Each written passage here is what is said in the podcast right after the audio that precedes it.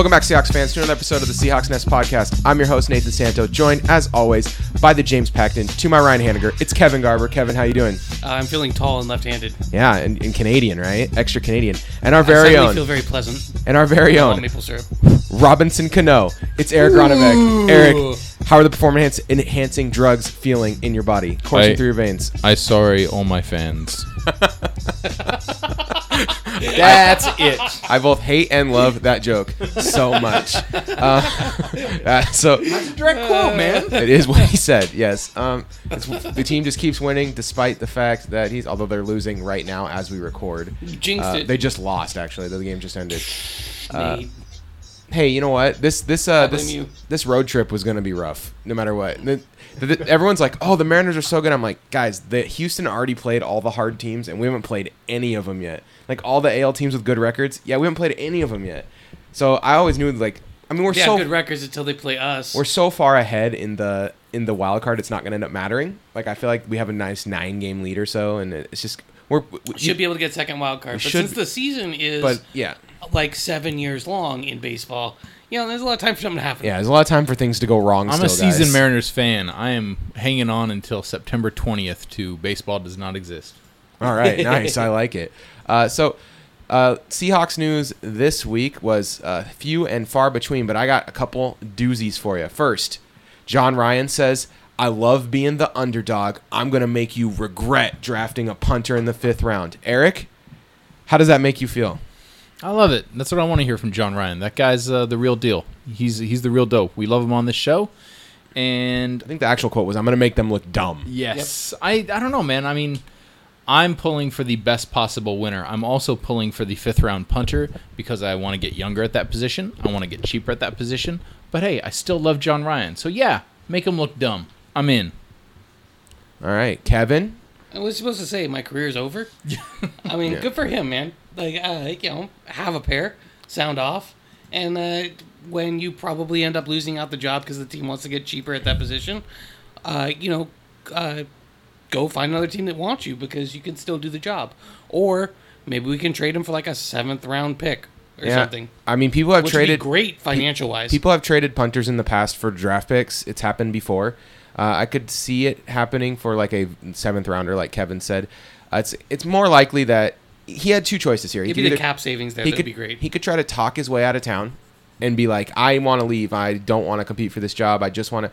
Which is kind Go of a, Eric Burns and cycle his way out of kind of kind of the coward's way out, if I'm being honest. Or he could he could like really try to win the job, and I, I'm glad he picked this one. It, it showed that he he was one of the players that still belonged on this team. The guy's a ninja warrior. Of course, he's going to compete. All right, and then uh, the other big news story this week: uh, Russell Wilson was uh, N F L players voted him eleventh best player in the N F L. Uh, N F L top one hundred. Spots too low. Uh, I would say that. If I'm ranking all the players, uh, regardless of position, and I'm not overvaluing quarterbacks, because obviously, you know, the first fifteen most valuable players in the N F L are all quarterbacks. Uh, yeah, I, I can get kind of jive with this. The guys who are left ahead of him bug, bug me a little bit more than, than the actual number eleven rank thing. Like, I know C- Carson Wentz is coming in this top ten, and it just bugs me so much. But uh, most of a really good season, Nate. Yeah, even most of one kind of good season, and uh, Russell Wilson drug a mediocre team to a nine and seven record, and really they should have been eleven and five. Thanks, Blair Walsh. Uh, yeah, yeah. So that's my opinion on that. Uh, any other Seahawks news you guys want to talk about? I think uh, Blank is looking really good this year. Blank yeah. is really trying. Uh, what I noticed is that everyone is in the best shape of their lives. Yes. All the young players are really learning the playbook, and everyone who has an injury is either doing better, worse, or the same. So-and-so really blew me away this week in practice. Yeah, they did a great job running with the uh, third-team gunners in punt coverage. All right, so uh, let's go to N F L news. Terrell Owens ran a four four three hand time forty. If you got break down the video, it's actually like a four six. Still pretty fast for I'd a forty. I'd say his mom was really, really trying to click that button. forty-four-year-old man running a four six is pretty nice, but it's on a track, not a football field. Uh, it's a little different. Only one team has given him an offer so far, the Edmonton Eskimos. Would you watch an Edmonton Eskimos game if Terrell Owens played? Eric? Uh, is that an N F L expansion team? No, it's it's uh, it's a C F L team. I know it's a team. C F L team. No, I'm not watching the C F L. Uh, not even not even the Calgary Stampede or the uh, Saskatchewan Rough Riders. The Saskatchewan Rough Riders. I think, I'm pretty sure they're the Stampeders. Bombers. Eric, Is it, uh, really? Yeah, that's yeah. A, that's even that's even dumber. So double no. Yeah. I'm the opposite end of this. I'd watch the C F L anyway. So I mean, throw T L yeah, in there. Football is football is football, man. I want to see Johnny Manziel if, throwing to Terrell Owens. I don't like the C F L. That's dumb. Because the rules are just different enough that when it happens, I'm like, whoa, whoa, whoa, you can't do that. Oh, it's the C F L. Yeah, I, it's the. It, I like the guy when how they hike the ball with the with a nice like uh, shoulder exercise. You know, yeah, I noticed that last something. year, and I was like, what is going on? I really hope that when they're down, they're doing it, they're like, Ka-ka! All right. Uh, The bird team.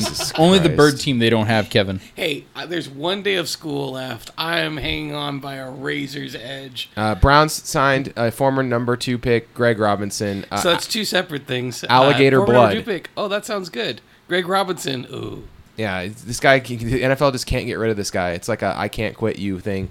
If Jokel gets signed, I mean, he's like it just, offensive line herpes. If Jokel gets signed, it just proves that like if you were picked in the top five, you get a lot of. Uh, extra chances. Well, you're leaving part of that out, Nathan, is offensive line. I mean, people are so hungry for it. Kevin just made the joke that about Luke Jokel. I'm I'm like, come on, someone give this guy a chance. He's not the worst. He's just real close to it. Jokel's actually had functional N F L seasons. Point to one for Robinson. Good point. Uh, okay, a couple more uh, stories I thought were interesting this week. Uh, Steve Sarkisian is on the hot seat if the Falcons' offense struggles. He I, should be. Uh, he should have already been fired. Like, that offense was terrible. He was the problem, like, last year. It's so crazy. All right, this is going to be a really shitty thing to say, but I'm going to go ahead and say it. Uh, at least Sarkisian could blame his play calling on being drunk before. Now what's his excuse? Yeah. For I thought it was bland play calling. A really bold choice to hire Steve Sarkisian as the uh, as the O C, I thought it was especially really... what he was coming off of, like the struggles.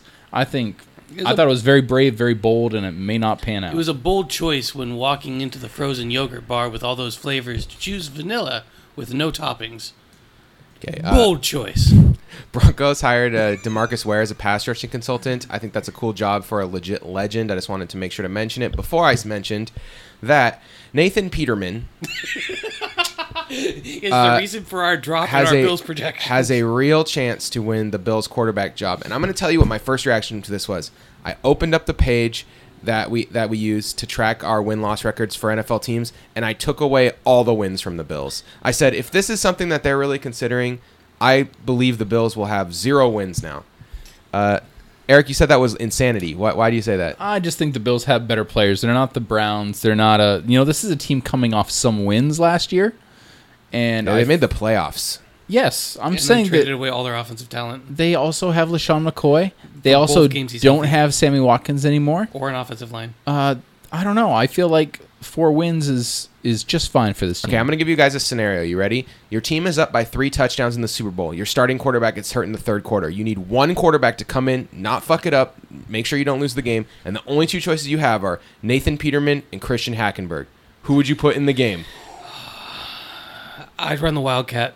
Yeah, that, some people said that, and I, and I think that's a cop-out. I don't care. No, this is You're giving a, me just that choice? This is a perfect segue into something that... Uh, John Gruden said this week, my big news is he gave props to Christian Hackenberg.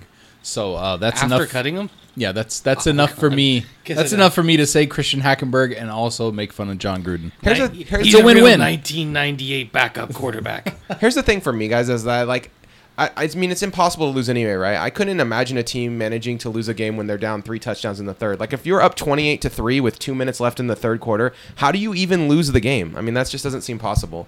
So ask the Houston Oilers. That's that's rough. every Atlanta Falcons, dig. every Atlanta Falcons fan that listens to this podcast for some reason just like turned it off. They just like someone just drove their car off the road. Um, oh. I'm gonna look up how many people from Atlanta listened to our podcast last week and, apo- and apologize to them individually in person. Um, okay, so uh, that's that's it for that. Do you guys uh, have anything else you wanted to cover from V L uh, N F L? I have one that's kind of cool, and it's because I think growing up as a fan of Seattle sports, we didn't have a lot of people that were top tier at their position in a lot of different sports.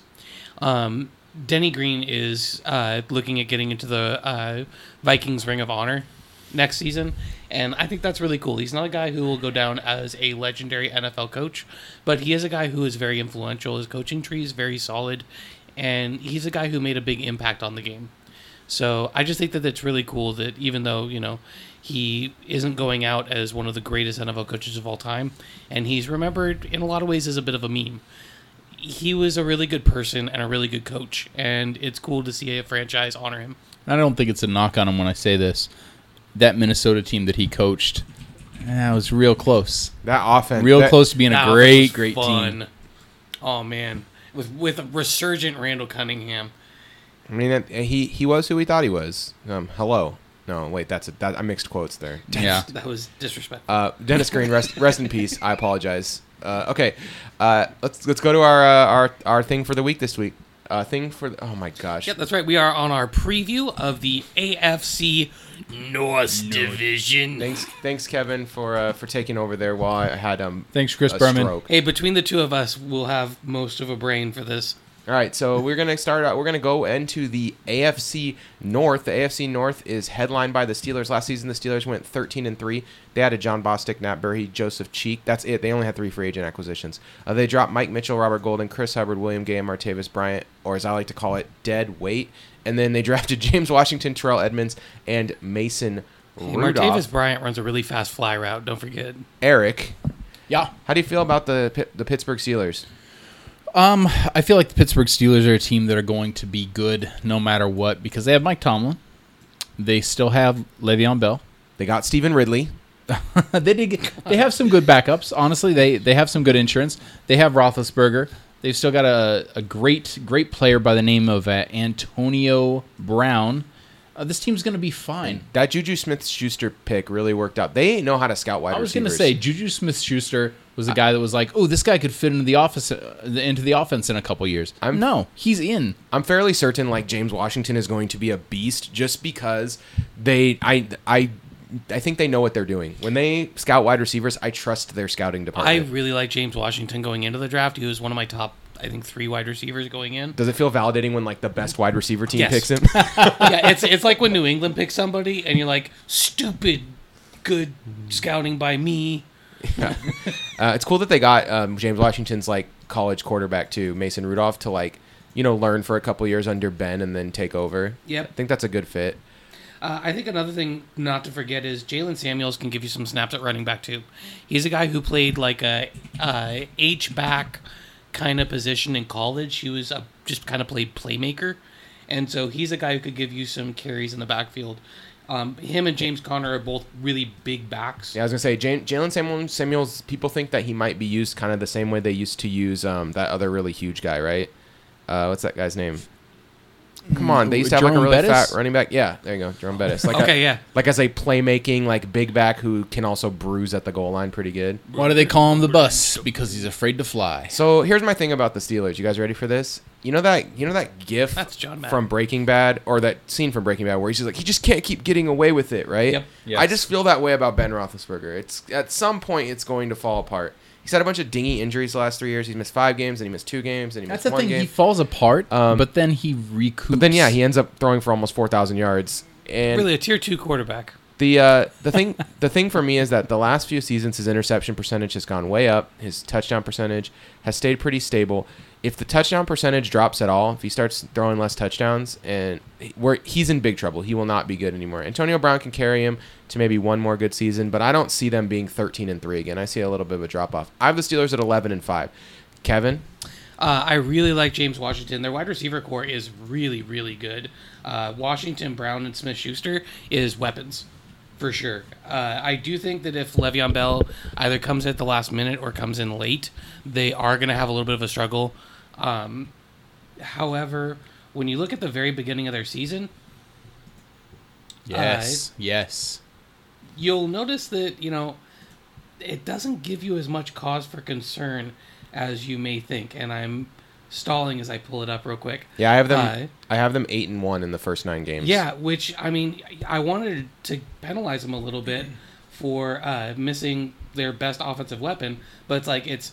The worst case Cleveland, Kansas City, Tampa Bay, uh, Baltimore at home, Atlanta at home, Cincinnati on the road and a bye.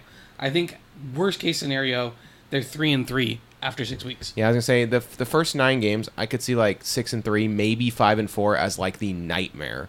But he, but that but that's the nightmare. The the reality is is that their their strength of schedule is pretty pretty weak. And I think this is a especially a weak, for a first place strength of schedule. This is a weak division. The teams that won the other divisions, Jaguars, I don't like the Jaguars very much. Really? Uh, the uh, Patriots I like, but the, the Steelers always play the Patriots really good. And then the Chiefs, I feel like, took a big step back, and especially in terms of quarterback play. Yeah, I'm so, a little more down on the West than you, too. So the first the first place schedule I don't, I'm not crazy about. And, I mean, yeah, these I like these the A F C West teams, and that's the better name, but I hate the Raiders. So, so yeah. I mean, it kind of bounces down a little bit. Yeah, I'm, not, I'm at, not crazy about Kansas City. So I, that's I have them at ten and six, uh, right. and finishing second in the division. Oh, I, th- I think that's ludicrous. All right, scandalous, Eric.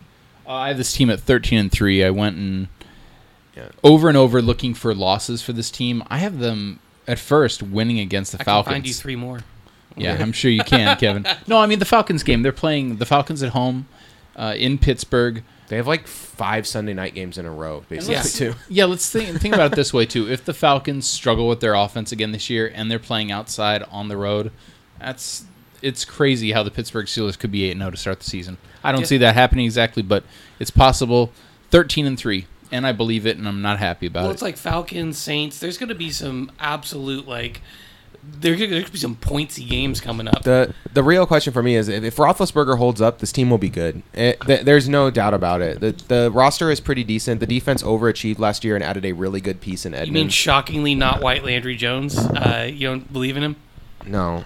I, I think Mason Rudolph's going to win the backup job, and I actually would trust him to go like two uh, and three in a five game stretch. Sure, yeah, but you don't want to have to do that. Like that's well, no, that's not that's, where you want to live. That's why he's not the starter. Um. But yeah, so let's go to the next team, the nine and seven last year, Baltimore Ravens. The Baltimore Ravens added Crabtree, Sneed, and John Brown. Just said, please give us all your wide receivers. Uh, they lost uh, Ryan Jensen, Mike Wallace, Jeremy Maclin, Danny Woodhead, Austin Howard. They drafted Lamar Jackson, Hayden Hurst, and Mark Andrews. Uh, Kevin, go ahead and start us out. What do you, how do you feel about the the Baltimore Ravens? You know, I like a lot of what they did in the draft. Uh, Jordan Lastly fell for questions about his... Uh, personality and off-the-field issues.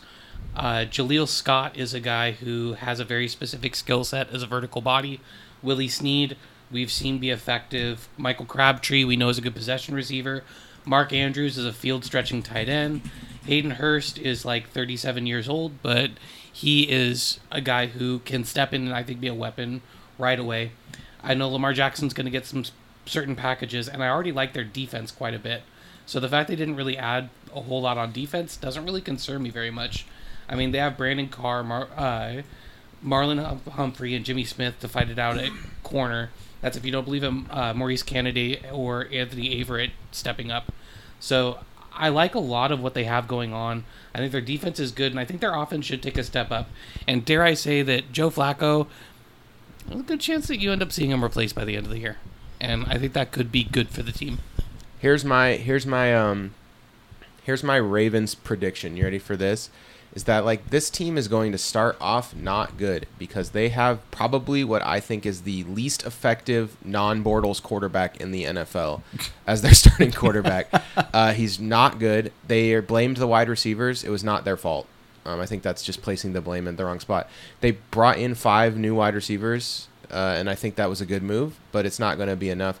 The defense is good, but their pass rush is really Suggs-dependent, and Suggs has been injured in recent seasons. I'm worried about him. I really like Terrell Suggs if he stays healthy. Um, I'm really medium on the Ravens. Uh, this is a team. They, they have the best safety pairing in the league, though. Weddle and Jefferson is an amazing safety pairing. It will make up for a lot of ills. I also feel like they have um, a really, really beatable post-bye week schedule down the stretch. That's the, we're going to get they have there. Atlanta I, I, and the Clippers, but otherwise, when, I really like them. When we go to the the predictions part, I'll talk. I'll talk about that. Eric, what do you uh, what do you think about the Ravens? Here's my problem with the Ravens. Rewind to one year ago.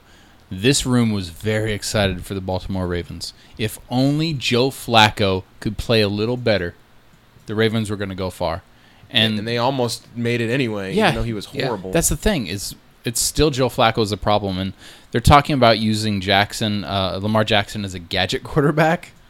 Uh, the the coach for uh, the Baltimore Ravens, the Harbaugh. the only Harbaugh that I like in the N F L, I'll say. Um, it seems like he's relegating Lamar Jackson to this, to not back up or... quarterback in waiting, but to a gadget quarterback, and I think that's crap. He's going to come in and run specific plays. He might go out as wide receiver. I think the Ravens are screwing the pooch. uh, which is a, a really stupid saying that I picked up this week. I apologize for that.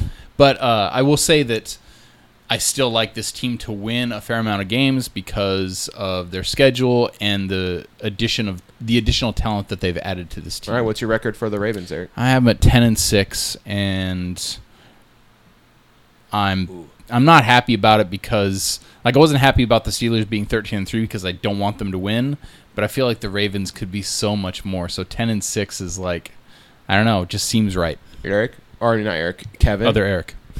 Kevin, what's your record for the Ravens? I'm assuming you have them winning the division since you said that the Steelers weren't weren't winning the division. Uh, no, I have the Browns winning. No, uh, I have uh, Baltimore ten six winning it on tiebreakers. Okay. He's lost. I don't, I don't think that's unfair. Here's my prediction for the Ravens is that they... I think they start good, they go, have a really rough middle, and end good. They go they go three and six in the first nine games. They get to their bye week, and the, the team is is not in uh, great shape. They, they decide, you know what, that now's the time we're going to go with Lamar Jackson. They finish five and two. They play really good down the stretch. They beat a bunch of teams that they probably should beat. Um, they lose some real question marks at the beginning of the season because of Flacco's questionable play. I got him at eight and eight. Um, I, yeah, I, I just I don't have any faith in Joe Flacco. I, I think he's really really horrifically bad, and I don't think they're going to put Lamar Jack. They're not going to rush to put Lamar Jackson in, which is what they should do, but they're not going to do it because they're stupid. Okay. Yeah. I don't know. I actually disagree strongly with the opinion that it's bad to set up a certain package for him. Because I think what it allows you to do is they can basically test the waters with what happened for Deshaun Watson last year. Um, Plus, they can see keep... how the team can run those types of plays. So when you have to switch over to Jackson due to injury or ineffectiveness by Flacco, the team will already understand how to play to the way that Lamar Jackson is successful. Plus, Kevin, I mean, they already have Robert Griffin the third, so if Jackson can't cut it, they still have that gadget quarterback on their Ugh. roster. All right, Who um, will remain healthy. And seven and nine Bengals are the next team on our list. Uh, the Bengals added Chris Baker, Andre Smith, Preston Brown, Bobby Hart, and the legend Matt Barkley. Uh, and Dr- Cordy Glenn in trade. Yeah, they got Cordy Glenn in a trade. We'll, Uh, Chris Smith, Pat Sims, A J McCarron, Jeremy Hill, Pac-Man Jones. Those are the people they lost. They drafted Billy Price, Sam Hubbard, and Jesse Bates. Alligator, speaking of alligator blood, we talked about it earlier this podcast. Our guy, our favorite coach, Marvin Lewis, back in the saddle again, everyone. One more season or more. I don't know if how they ever get rid of him, actually. Marvin Lewis is like a box of donuts. Because every time I see him, I'm like, just just one more. Just one more donut. Just one, just more, one more year. It's you know what? Say that you'd smell him. I might as You know what? I might as well just eat this whole Marvin Lewis. It doesn't matter. That's that's where I'm going with this joke. Hey, do you know who their offensive coordinator is? Uh I Bill saw the name. Lazor. It's Bill. It's Bill Lazor, bro. Man, if ever there was a head coach named after a He-Man character, Billiam it would be Bill Lazor. Bill Lazor. He was the O C from the Dolphins in twenty fourteen, twenty fifteen. Yes. Former Seahawks quarterback coach too. Yep. Um, that those are facts. I'm yep. gonna have to. I'm have to, to change my record for the Bengals. He went to Cornell, so you know there's that. All right, let's uh, let's do some Bengals predictions. I wish he played Kevin, under Coryell. Kevin, I'm going to talk to you first because uh, how do you feel about the Bengals draft? I actually really liked it. Did you did you think it was a good draft as well? Uh, there's a lot of things I have to like about the draft. Um, I thought Billy Price was an interesting pickup. I really like Sam Hubbard as a player. I think Jesse Bates is was probably the best. Uh, like if you're going to play like a single high safety set, I feel like he may have been the best free safety in the draft. Yeah, I, I like this draft a lot too. I thought. I like Sam Hubbard in the third round. I feel like it's just tremendous value. You know, they're getting a guy who legitimately could be a pretty good player in their system, and they got him super late. Uh, also, I understand the hype behind Mark Walton. I think he's interesting, and he has to recover from an injury. So you could kind of hide him behind Joe Mixon and Giovanni Bernard, and he's an interesting player to have in there too. Yeah. There's a lot to like. Uh, Andrew Brown has really, really unique talent. Malik Jefferson is a guy who... still is figuring out the position, moving from like a rush end. Uh, Darius Phillips has an interesting skill set. Do you think they'll use Malik Jefferson like the same way we used? Uh, they'll use him as a down lineman on some plays, like or as a as I like would, a yeah. as a rush end on third down if it's a clear passing down. Yeah, yeah, I would. I would do the same thing. I agree with you completely. Um, okay, uh, the so the Bengals. I, here's the thing for me. is I just can't get over the fact that their quarterback is still Andy Dalton for some reason. And this is like a thing. This is a theme for this division, which is just like the quarterbacking decisions that are being made in this division are just bewildering to me. I just don't get it. Um, I'm not really one hundred percent sure what I'm supposed to think about this Bengals roster. It's not a lot better than last year. Most of the guys they added are, are rookies or Cordy Glenn, who is good but has been hurt. So I'm like... Also, he's he's a he's a hair above average at left tackle. Yeah, but like he's, he's missed, what, uh, fifteen, sixteen games in the last yeah. two seasons? Like, that's just... You could argue John Ross is basically a new player. Yeah, because he was injured oh, all yeah. last year. John Ross could be really good in this team. Uh, could add a lot. Andy Dalton is like a he's like a floor level quarterback though. He he doesn't add anything, but he also isn't taking a lot off the table. Yeah, you know? If the blocking is good, then he can get the ball to open receivers. If the blocking is bad and the play calling is bad, he's bad. Remember what we talked about last week with Ryan Tannehill? That's Andy Dalton. Sure. Years of years of Tannehill, like a guy who has been shaken up quite a bit, who's had some good plays, but ultimately isn't consistent. Like, his best season is really good. If you go back and yeah. look at oh, his yeah. like, best statistical season, it's like, wow, this is excellent. But, I mean, they just really struggled after they lost. Uh, they lost a bunch of offensive linemen, linemen last year, and it showed. Their yeah. offensive line really struggled last year. And he and can't I, handle that pressure. I'm not sure Billy Price and Cordy Glenn are totally the answer. Billy Price maybe struggles to move to the N F L on this level. He seemed really good last year. The tape is nice. Um, but he's he's a true center. I don't would never play him at guard. I agree, but I also don't. I still don't really trust Clint Bowling that much. Nope. Uh, Jake Fisher, I think, is solid at right tackle, but not like the and, best player ever. And Cordy Glenn's got to stay healthy. If he doesn't mm-hmm. stay healthy, this offensive line will fall apart. Yep, because they have uh, no other options. So you put Bobby Hart there. You're going to move Fisher over and start Hart at right tackle. That's an ugly offensive line. I'm not a huge fan of this Bengals team. Team. I am going to put them at five and eleven. Eric. Do you see do you see better days ahead for the Bengals than I do? Uh, here's the thing. I like how the Bengals drafted. I I don't hate their roster. I don't like their culture. I actually hate their culture. I don't believe in their quarterback. I think this is a team that could stand to trade him away for something good, uh, get rid of Marvin Lewis, instill a new culture, rebuild this team in possibly a season, like have one bad season. I think they're they're that close to being on the rebound, back on the prowl, if you will. Because they're cats. Uh, no, that's a horse team, Kevin. We'll save that for the Broncos. Okay. But uh, I I have this as the reverse Ravens. They're going to be six and ten, and they're probably going to beat the Steelers, or they're going to get in a yeah. fight with the Steelers. You know, it's it's going to be a typical year in the A F C South, or I'm sorry, the A F C North. We could have said that at the beginning because, as you said, you don't really like the quarterback decisions on in this division. That's why the Steelers are going to be number I, one. I gave the Bengals a random win against the Ravens. They always seem to pull out like a, yep. one or two of those games a season. I There's, wouldn't be surprised if they beat the Steelers too, and I, the Steelers ended up ten and six, and the Bengals ended up six and ten. That would not stun me at yeah, all. Yeah, there's always yep. you know the weird game that's going to happen, but also the weird thing that happens with the Bengals. This Give roster, them two, and that's two wins. This yeah, roster's they, undeniably like when they talented. Lost to put, uh, or when they freak won to put uh, Buffalo in the playoffs last year. There you go. Uh, I have them at five and eleven. Also, I think they're going to be somewhere in that area. I just. I don't think they've done enough to reassemble the roster, and they're still hanging on to pieces that were cornerstone pieces six seasons ago, and that means they're old. Yeah, they're they're just. I think that this team's best day, this roster's best days are behind it for sure. Kevin, and they I haven't like, turned it over like what, quite enough. Like what Geno Atkins, Vontaze Burfict. Like I don't want these players on my team. They're they just past uh, their. Charles prime. Johnson is still like one of the pass rushers they're relying on. Uh, Carlos Dunlap. Why'd you remind me of that? It hurt so bad. Yeah. And it's like, yeah, you expect Sam Hubbard's going to step up, but he's going to be ready season up season one, day one. Or is he just going to be a contributor? All right, let's go to a team whose roster I love. They added Mike. The Browns went zero sixteen last year. They dropped their entire roster. They added Michael added Kendricks, Tyrod Taylor, roster. E J Gaines, T J Carey, Jarvis Landry, other guys I'm not even going to mention. They lost Zach Banner, Joe Thomas, Isaiah Crowell, Sammy Coates, Kason Williams, Joe Thomas, the GOAT. Uh, may he uh, have happier days. You know, second best off left tackle of all time. The first left tackle in N F L history, according to that one caption that That's I always right. think of. When yeah, I think of him. Uh, yeah. He, uh, okay. Uh, they drafted Denzel Ward, Nick Chubb, Baker Mayfield. Uh, they had a lot of early picks. They also got Austin Corbett. They also and, had a lot of picks in the middle. They uh, had a lot of late picks too. Yeah, they had just had a million draft picks. Okay. Uh, so hey, let, me, let me talk about the Browns. Okay. First, I love this roster. They got wide receiver Josh Gordon, Corey Coleman, Jarvis Landry. That is a great top three wide receivers. They got Antonio Callaway to try to develop another guy. At quarterback, they have Tyrod Taylor and Baker Mayfield. At running back, they have Carlos Hyde and Nick Chubb. And Duke Johnson, who I think is the most underrated weapon in the entire N F L. And just got himself a nice deal their, that he earned. Their offensive line is not horrible. It's not great. Like, I think losing losing um, Thomas is going to hurt more than they thought. I do think uh, Austin Corbett was a really nice pickup, and I think Desmond Harrison could develop, right. but he's not going to be ready. And Zeitler's still an awesome guard. Uh, yep. Okay, so then their, their defense. They got Ogba and Miles, which is a terror to, to try to stop from pass rushing. They got Jamie Collins as their glue linebacker. They uh, they had Denzel Ward, E J Gaines, and uh, uh, sorry, T J Carey in like a secondary makeover that I think is really going to work super good for them.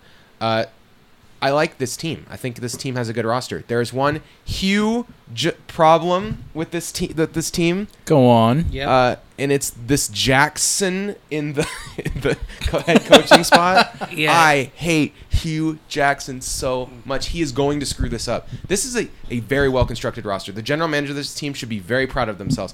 This team could have perhaps the greatest turnaround in N F L history and go like eight and eight this year, but it's not going to happen because Hugh Jackson sucks. He sucks so bad. And but he defense, has Todd Haley, who also kind of sucks, yeah. and Greg Williams, who kind of sucks. Exactly. They don't even have a good coordinators. And the Tom Haley uh, is Todd Haley, rather. He's the new coordinator also. This is oh, this, this is a, a a recipe for almost Todd winning Haley, games. Who, who came into Pittsburgh and was like and like burned a million bridges. Yep. Like I just yeah, this is like hor- this is going to end up horribly, and I feel bad for all these players because this roster is good enough. They just don't have the right leader. This and, is a ten and six roster with a six and ten coach. Yeah, and I have that actually have them even worse than that. I put them at four and twelve. I just don't think that. I don't think that this roster's got good talent, but they're going to lose a lot of games they should win. Well, they're think, they're going to go on the road to the Raiders in a completely winnable game and probably get blown out because Hugh Jackson is woefully underprepared. You know, just four and twelve is admirable though, coming off yeah, zero sure. wins, and they improved by four games. That's that's a crazy improvement. What this is is this is a transition year for the Browns. The Browns. I think the Browns brass feels like they're one more season away. Like they weren't going to quite make they the leap this year. Give those keys to a new coach. So they're, what they want to do is they just want to. This is the last season where we're kind of suck. Like like the Sonics did with P J Carlissimo. Oh, we're going to kind of suck, and then next year we get our real first coach. We're going to go get our Scotty Brooks. Although Scott Brooks also is kind of garbage. But like they're going to go get their coach that they actually believe in. Does that make sense? Yes. yes. Um, okay. So. That's my feeling about the Browns. I think that this is a, a intentional hit job. They want to lose. They want to draft in the top ten again. You know, you think they want to? Do you think they want to lose, or do you think they want to try and they tread want, water? That's that's a really it, weird thing. They want to show improvement, but like not too much improvement. Uh, enough improvement that they can just be like Hugh Jackson, take a walk. Bye bye. See you later. Here's our exciting new coach. It's Bill Cowher coming in, and like I'm, I'm that's not my prediction for the Bill, the Browns. Is like ne- this time next year we're talking about one of these big names because this roster is loaded, and they're going to be able to keep it together too if the team's bad. Well, they don't want to bring on a new coach now and have you know crummy quarterback play. And right, and the new coach comes in and Baker Mayfield's their quarterback. Exactly, and he's like, like had the new, a year the new coach seasoned. Can come in and, and have a fresh quarterback or a quarterback who's just learned a little. If they lose too, it's not going to be Tyrod Taylor's fault. That guy's a baller. Like, no, and they can I put Tyrod, Tyrod Taylor, Taylor in now, and he he could bring this team all of their wins. I have this team at three and thirteen because I think improving by three wins is a big deal. I am the Browns truther in the room. Uh, I really like Baker Mayfield and Tyrod Taylor. I think both of them are considerable upgrade over Kaiser. Uh, I love their backfield. I love their receiver talent. Uh, Nathan, you talked about Antonio Callaway as a project. Which all rookie wide receivers are projects. Right. But I think Antonio Callaway was probably talent-wise a top five wide receiver in this draft. It was for pure character reasons that he wasn't there. Right. They brought him into like, like hey, we're going to fix this guy's, get his head on and straight. He could be real good. And they got Jeff, Jeff at, Janis, Kevin. Jeff Janis. I have them at either five and eleven or six and ten. It depends on if they can steal a game from okay. Pittsburgh. Ooh, I don't uh, get it. At the it. beginning of the year, especially if Bell I mean, is holding out. They play the N F C South, so like I could totally see them like, you know, splitting that division or losing all four of the games because yep. Hugh Jackson sucks so much. So I'm five and eleven or six and ten, which is a drastic improvement. If they had a decent coach, I'd have them hovering around eight and eight. Kevin yeah, says I, they're going to shock the world. If they hire Jeff Fisher, I'd put them at seven and nine right off the bat. Hey, Jeff Fisher sucks, but two and fourteen. Jeff Fisher sucks, but you know he, he does a thing. He does it seven very, and nine bullshit. He does it, it would very be. Jeff Fisher is well, very good. You just at, made me depressed again. He's very good at getting you the training wheels off and giving you a push. Any revisions? Uh, Nobody it, runs any, in a pointless circle like the Jeff Fisher. Did anybody else make uh, A F C East revisions like I did, or did you guys kind of leave it alone? Oh, I put them at two and fourteen. Yeah, you dropped the Bills as I well. I dropped the Bills uh, two games from four and I'm not to, making no, any revisions. I dropped them one. Even though I did find out, uh, this is probably off pod, off the air podcast talk, but Kevin, remember how you made your own account to keep the picks? Uh-huh. I, I found out I just did the picks on my phone. I close it. It reloads every time with the same picks. It does, but it I did it on my computer. Yeah, yeah oh, you got to yeah. do the same device. Exactly. Yep. Um, Either way, no, I'm not doing any revisions. I'm sticking to this so I can look like an idiot or a genius at the end of the season. All right, sweet. Uh, so just to recap, uh, we all have the Steelers in the playoffs. Kevin has the Ravens eking out a uh, division victory with the Steelers as they wild card, and I think me and Eric both clear, cleanly have the other teams out of the playoffs. Would, Eric, did you have you had the Ravens at nine and seven? Did you have them sneaking in or not? I have been at ten and six, and they do sneak in. Oh, they do sneak in. So yeah, Eric they, has uh, the Ravens. Oh no, no, no! I'm sorry. They are seventh. They are the seventh seed. Oh yeah, they, so they lose on a tiebreaker. Uh, yeah, so that's uh, that, as they say. Is that uh, if you have your thoughts on the A F C North, if you think we are way off, if you're a Browns, if you want to get on the Browns bandwagon with Hugh Jackson and the boys, send us a tweet, uh, send us an email, send us a Facebook message. We're sorry, Miss Jackson. All right. Boo. Uh, let's head over to the, speaking of uh, plugs, let's head over to the Money Zone. Um, If you want to support the Seahawks Nest podcast, it's easy to do so. All you have to do is head over to patreon.com slash Seahawks Nest, and for as little as one dollar a month, you can show us how much you like listening to the Seahawks Nest podcast. Right now, we're at eighteen patrons, and if I can just click on this stupid thing, I can name them. But, uh, yeah, we have all kinds of rewards on here. Forrest is going to send us a movie we have to watch before, for the opening week of the season. Yeah. Please don't forget. Uh, if you if he remembers, to, because to do so. We are both dreading and extremely excited. Yeah, I'm I, hope, I'm, I, I'm praying for The Cube because I've already seen it and I want to watch it again and really analyze it. Uh, I'm just gonna say don't don't just go with a, a mainstream movie that just came out because yeah, give us something fun. Yeah, give us something fun, but not too weird. We're almost to the point where I'm not going to read everyone's name anymore. That's how many names are on this list. Just so you know, uh, Who's pe- new? people who are at the bottom, but. Um, William. So, uh, Forrest, Lucas, Carrie, Mike, David, Mirza, Keith, Arthur, Frank, Tom, Michelle, Josh, Brett, Augustine, William Russell, Kevin, Cody, and Kimberly. Thank you for your support. It means a lot to us. You guys are the reason that we keep going, even when it's eighty-two degrees in this office. Probably more, actually. It's so hot. Yeah. It's so hot in this office. Okay. uh, also, let's it's say so you're, warm we actually kicked Eric out of let's the room say you're to broke. Save on heat. Let's say you're broke. You're a teacher like me and Kevin, and you're looking forward to summer starting in one day, and you realize that, hey, why is Washington still in school anyway? And you're like, oh, well, I can do something with my extra time. I'll go follow the Seahawks Nest on Stitcher, SoundCloud, iTunes. I'll go follow them on Facebook, Twitter, uh, facebook.com slash Seahawks Nest, or the Seahawks Nest, twitter.com slash Seahawks Nest, uh, five stars on whatever your favorite podcast app is. That is all I have to say about that. Um, do you guys got any pl- uh, plugs or, or goodies? Uh, yeah, I'm... Uh... The Fezzik on Reddit for all of our Reddit Seahawks fans. Oh, yeah. And so uh love to interact on there if you see me post, or if you are curious, call me out on a thread if you want me to make a comment on there. Drop some of our analysis. Yeah, I'm you, Mister Nate. I, I comment sometimes. Uh, usually I just get mad, though, because... Um, People Good like, analysis gets downvoted. Yeah, right. No, no, no. I get uh, I get tons of upvotes every time I post something. I get like twenty or something, but then there's like a dumb post with like fifty-five upvotes, and it's just like, yeah, I agree with this article, and then it's like fifty-five upvotes, and I'm just like, what is? I, I just get on there and do first post every time. I, I spent all this work, and this person just got in here first with something stupid, and yeah, now our they... Seahawks up your game. No, I, I just. I, no, I'm gonna call them out. Uh, my last post, though, at thirty-three upvotes. The terms of this Brandon Marshall contract are so team-friendly. Anyone against it can't possibly be pleased. But I'm serious. That that that contract is so team-friendly. All right. Yeah. Uh, let's go ahead and head into the movie club. We have a million years for this movie club, guys. We went fast through the A F C North.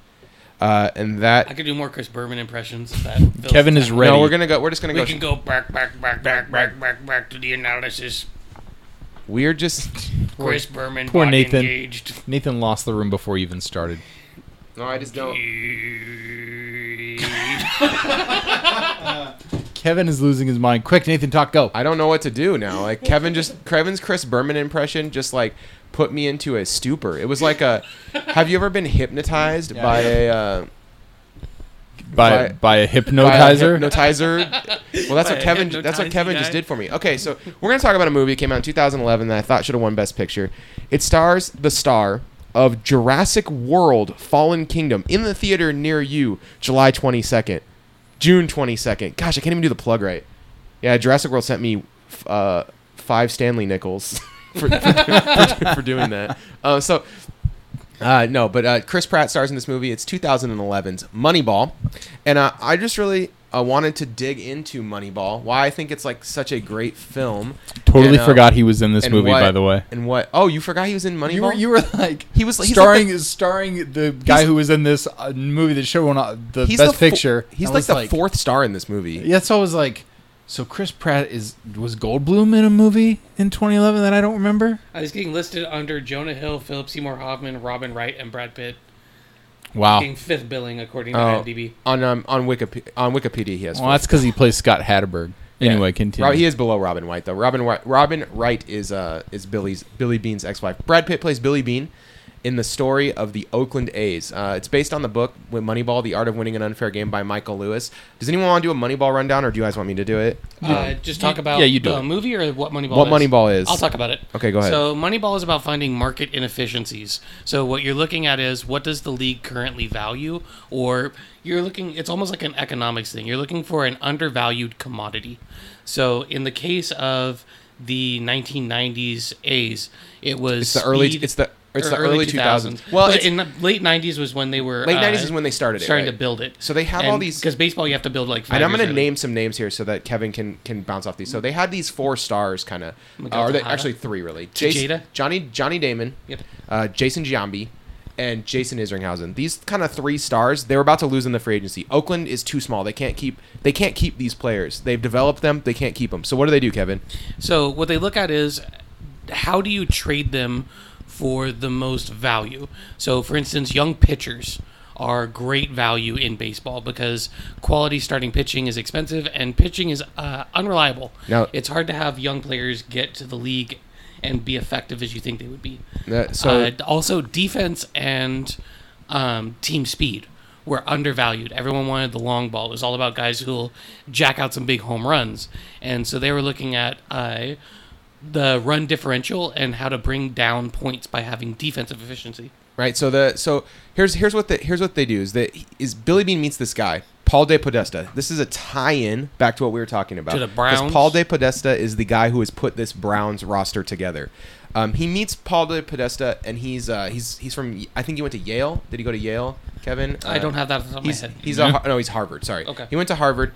Um, funny Paul De Podesta fact. You ready for this? He refused to let them use his name in the movie because he was going to be played by Jonah Hill, and he said, "That guy's fat, and I don't want you to play him to play me in a movie." Wow, and that isn't that kind of messed up? That's pretty crummy. Okay, so they had to change the so name to Peter so, Brand. So they changed his name to Peter Brand, and they made him from Yale instead of Harvard in the movie. Oh, that's a um, dig. I so, like that. Yeah, it's funny. Uh, so anyway, um, so Brand has this Brand has this idea of assessing player value, um, and he says, "Look, certain things are valued. Everything's worth like a certain amount of wins, right?" And this is based on Bill James. So, so what we need to do is we need to find guys who are not getting paid but are still providing value in ways that people don't expect. And the thing that he, the really big thing that they select is, is walks. Yeah, walks is the big the big revolutionary thing. Is they decide and guys O P S, who on base percentage walks walks are super good. That's what they decide. Uh, Can I have a second bit in here too? Yeah, because it's a secondary tie-in. So those of you who really like taking the statistical deep dives with Nathan and I, talking about D V O A uh, in football, that was really inspired by a guy named Bill James, who started doing a lot of the deep diving uh, analytics in baseball in the late eighties and came up with uh, WAR, which is... Uh, uh, his big one was above. VORP. Yeah. VORP and WAR were like the two big ones, but I remember... Wins VORP, above replacement. VORP yeah. was bigger back at this time, value over replacement player. Right. Um, which now WAR has kind of taken over. WAR has kind of taken over. Yeah. And, but either way, what you're talking about is this is what De Podesta was bringing to a front office, was the next evolution of what Bill James had. So there's a cool scene in this movie where like they got all these scouts in the room, and then the scout says something like, I don't like the way the guy, uh, or the guy doesn't have a hot girlfriend or something, so he's not good. Yeah. And, and and they just like, and Billy Bean just decides to disregard this, and he says, I'm going to look at the stats, you know, and it, it really goes against, and he's he's gonna, he's constantly battling with his manager, who in the movie is uh, um, Brent Brent Jennings. It's uh, Philip it's Seymour Hoffman. Philip Seymour Hoffman, Art Howe, right. Brent Jennings yeah, plays Art Ron Howe. Washington, who's like the bench coach. Yep. Uh, so then, um, yeah, Philip Seymour Hoffman's like, I don't want to do this. Like, I don't want to do these things you're telling me to do. But he Bean ends up kind of winning the battle by forcing his hand. He sends players that that that Art Howe like to play down to the minors and like does all this yeah he crazy stuff. It, the only players that he can play are those players basically. Yeah, and those uh those scouts in that room and that scene, uh, actual baseball scouts. Not all of them, but I know a few of them are, or former scouts. The, yeah, the head scout that he argues with is a former head scout. Then uh yeah, just I think that the the first of all they turned something that should have been very boring Uh, into a very entertaining movie. Yeah, it was like Draft Day. Um, Aaron Sorkin did a great job with the screenplay. I think that like this should be a boring movie because it's really about like statistics and like uh, it's about nerdery. It's a nerdy. It's Just a nerdy really premise. Really nerding out. But they really made their scenes that are really funny in this movie. Uh, all the Hatterberg scenes are really great because he's he's a, like a failed catcher uh, that's always getting injured. A, hey hey hey! I'm sorry. I'm gonna go to bat because I love catchers. Scott Hatterberg was a just fine catcher. At this point in his career, with well, knee he was injuries, on the downside of his career, yeah. with knee injuries. He was he was he was now a, like a failed catcher at this point in his career. He he had really slid off the deep end. He uh, was old. he was his, a backup catcher. He was thirty. His two thousand one season is horrible, by the way. Like I just looked it up, and yeah, he just he had, he had not he was not good anymore. But they decide, well, he does some things we like. He walks and he can hit a few home runs. We're gonna play him at first base instead. And like everyone's just like, no, we're not doing that. His you know? reaction is similar too. Like he says, "So you want me to play first base?" Yeah, it's a great scene in the movie. Uh, don't forget, you're forgetting part of the magic of this movie. You're saying it's a nerd movie. It's you know got a lot of great statistics and a lot of great acting. This is a all of this wrapped up into the bundle of what usually means kind of like Kevin's heist movie. For me, a baseball movie. If it's a baseball movie, it's immediately two stars up. So if it's uh, the pitcher and the pinup, a zero, that's a two for me. I think you would also agree that the best baseball movies are movies with baseball, not movies about baseball. Correct. And another thing, too, is they got a lot of real baseball players to be in this movie. Like the guy who plays David Justice, which is a pretty like central role in the movie, because they get like aging aging David Justice yes. to yes. play for them. And it's Stephen Bishop, a real baseball player. Uh, Miguel Tejada was played by Royce Clayton, which is kind of a cool, uh, that is awesome, awesome fact for this movie. Royce Clayton, good um, defensive shortstop. Yeah, Miguel Tejada, really good baseball player. Let yes. me just throw that out there. I really, li- I thought he was, he was great. Uh, yeah, I don't know. I think that there's a, there's a lot of cool stuff going on in this. What, can I, can I give you really weird Royce Clayton trivia? Sure, go for it. Okay, this is off the wall, but I told you how much you I love baseball about movies. These empty frame glasses. No, in the uh, movie about baseball or about uh, a comeback story wrapped around, wrapped in this baseball enchilada. Is uh, Disney's The Rookie starring Dennis Quaid. And in real life, Dennis Quaid, uh, when he his character, when he came in, he did not strike out the side. He threw two strikes and then got Royce Clayton to pop up. So the actor playing Royce Clayton in that movie could not pop the ball up. So they filmed a strikeout instead. There's your weird there's your weird trivia. That's super I may funny. have I may have something a little off on that, but that's more or less the gist. That is really funny. Yeah, a lot of um, a lot of the the biggest uh, knock people have on this movie is the way that Art Howe was uh, portrayed. I know Art um, Howe had a knock on it, and uh, I the, didn't. I we never argued. A lot that of the much. players, a lot of the players, um, set, have said like Howe was uh, really supportive of the players, even if he disagreed with Bean, and that none of the none of the disagreements were directed at the players. And I think maybe Howe felt in the movie like he looked like he was not. You know, he wasn't supporting his guys or whatever. There was some extra movie drama around, like, trying to really make it so it was uh, the coach against the front office and the coach being the resistance to change. Well, they wanted they Brad had, Pitt to be the hero, for sure. Well, they also had Art Howe kind of play the role of uh, baseball tradition. Yeah. Baseball is a heavy traditionalist sport, and they had his character personify that. And so he was carrying a lot of weight. And it makes sense, you know, no one who... If you're the villain or not, you don't want to be portrayed as a villain in a movie, and, and he was. I mean, Philip Seymour Hoffman is really good, kind of making Art Howe seem like an asshole. Well, and that's that's always a risk that you take when you take when you take a contemporary thing and film it.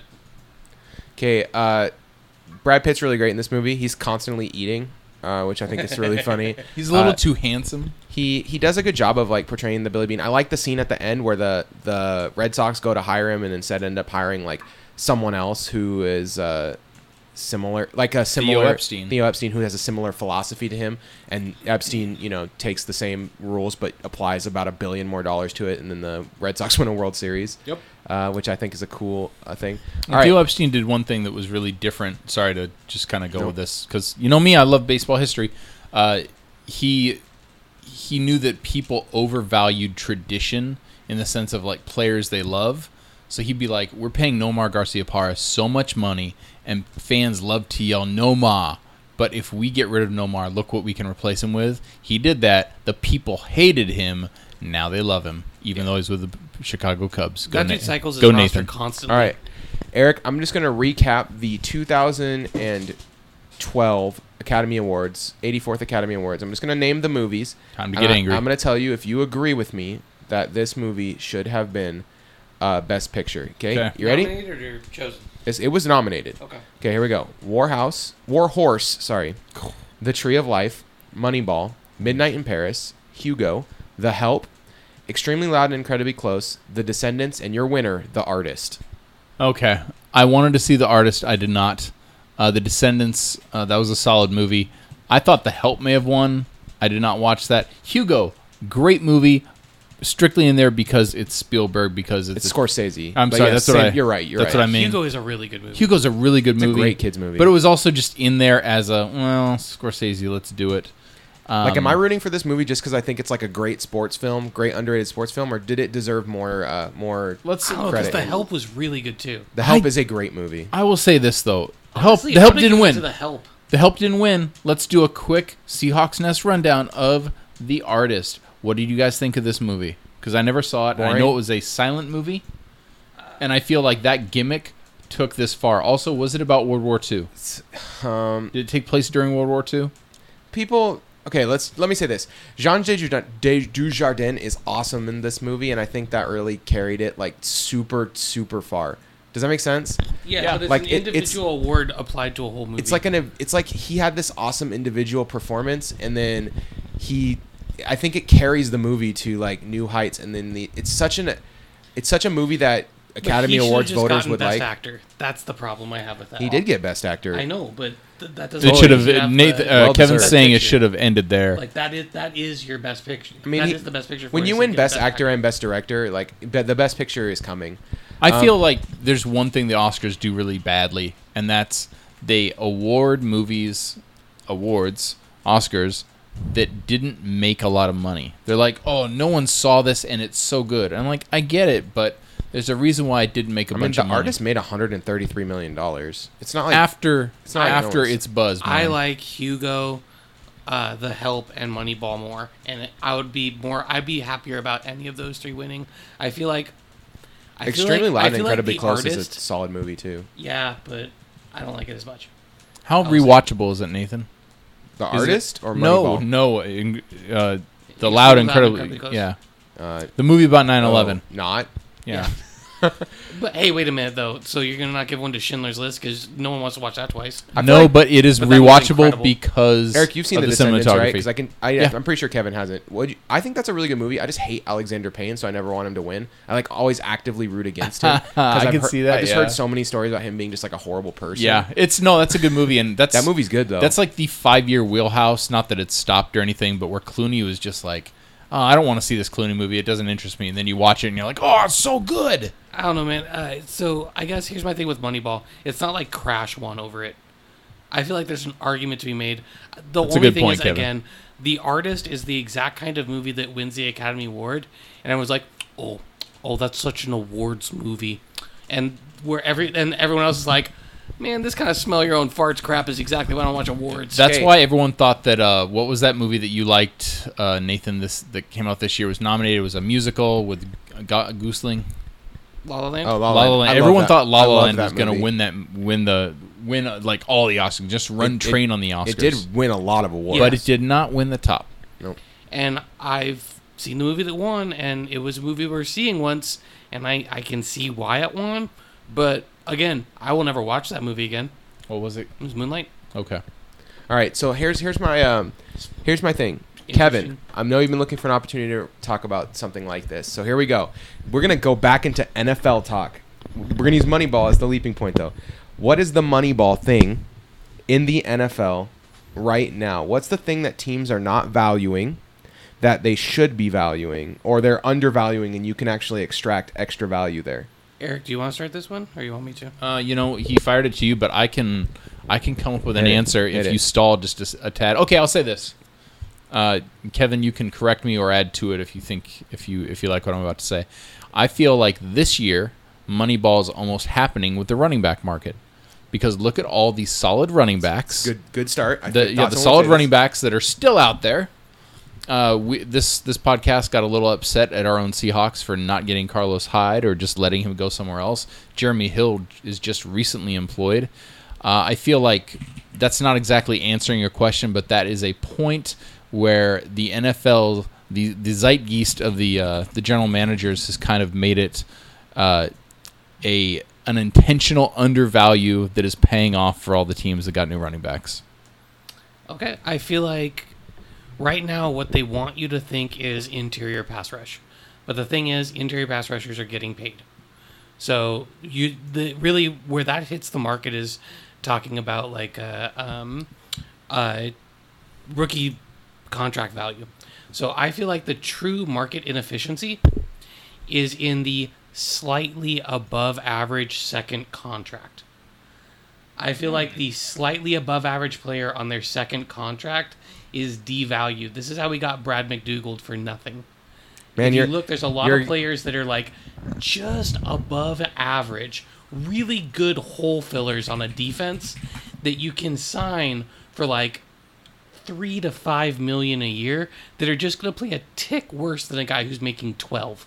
Dude, you're you're so close to my uh, to my thing, Kevin. You you gave a hint, and my thing is that right now I think the value of of the like uh, slightly above average safety is is absurdly low. I feel like linebacker's the uh, same story though. Uh, linebacker, the the slightly above average linebacker is also right there too. But like the some of the free agents that are kicking it around on at safety right now that are just U F A. Oh, um, Boston, Reed. Uh, there's here. Let me let me look at let me uh, pull up this list. But there are just so many safeties that I feel like are are actually really good that are just like kicking around. Like you can go, you could just go get like T J Ward or like um, Kenny Vaccaro, Eric Reed, Trey Boston, Jarius Byrd. Like these are all useful N F L players that are making like zero dollars. Then there, that's not even including the, some of the guys who signed. Like you got like Desha- Reggie Nelson and Deshaun said signing for like three million dollars. Rafael Bush signing for three and a half. Like these are good to uh, above average. Tyrann Mathieu got seven million dollars for this year. Like that's a player that when he's healthy is among the best, right? Yeah. So you can. I think the market for safeties is incredibly depressed. There's a market inefficiency there. If you build from the back, if you build through safeties, everyone's just obsessed right now with pass rush and passing. See, and now here's where I would argue in. You look at uh, Isaiah Crowell. That's second contract. You look at a lot of these running backs. Carlos Hyde. Second contract value. Uh, Marvin uh, Marvin Jones on his second contract is absolutely killing it for Detroit. Uh, you look at some of the value that's being got at pass catcher. If you are a corner that maybe doesn't get picks but plays pretty well, you're making half as much as a tier one cornerback, but you're giving like, you know, three, three, four, seven eighths of the value. All right, Seahawks fans, what do you think the next Moneyball thing is in the N F L? Hit us up on Twitter, Facebook, uh, comment on the SoundCloud, whatever you want to do. I'm your, I'm your host, Nathan Santo, joined with Kevin and Eric. We'll see you next week. Go Hawks!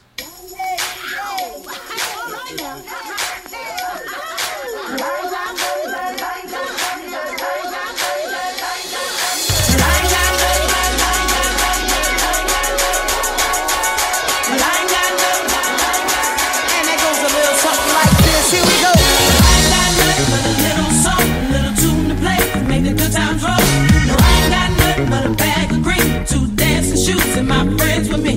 Well, I ain't got nothing but a little soul, a little tune to play to make the good times roll.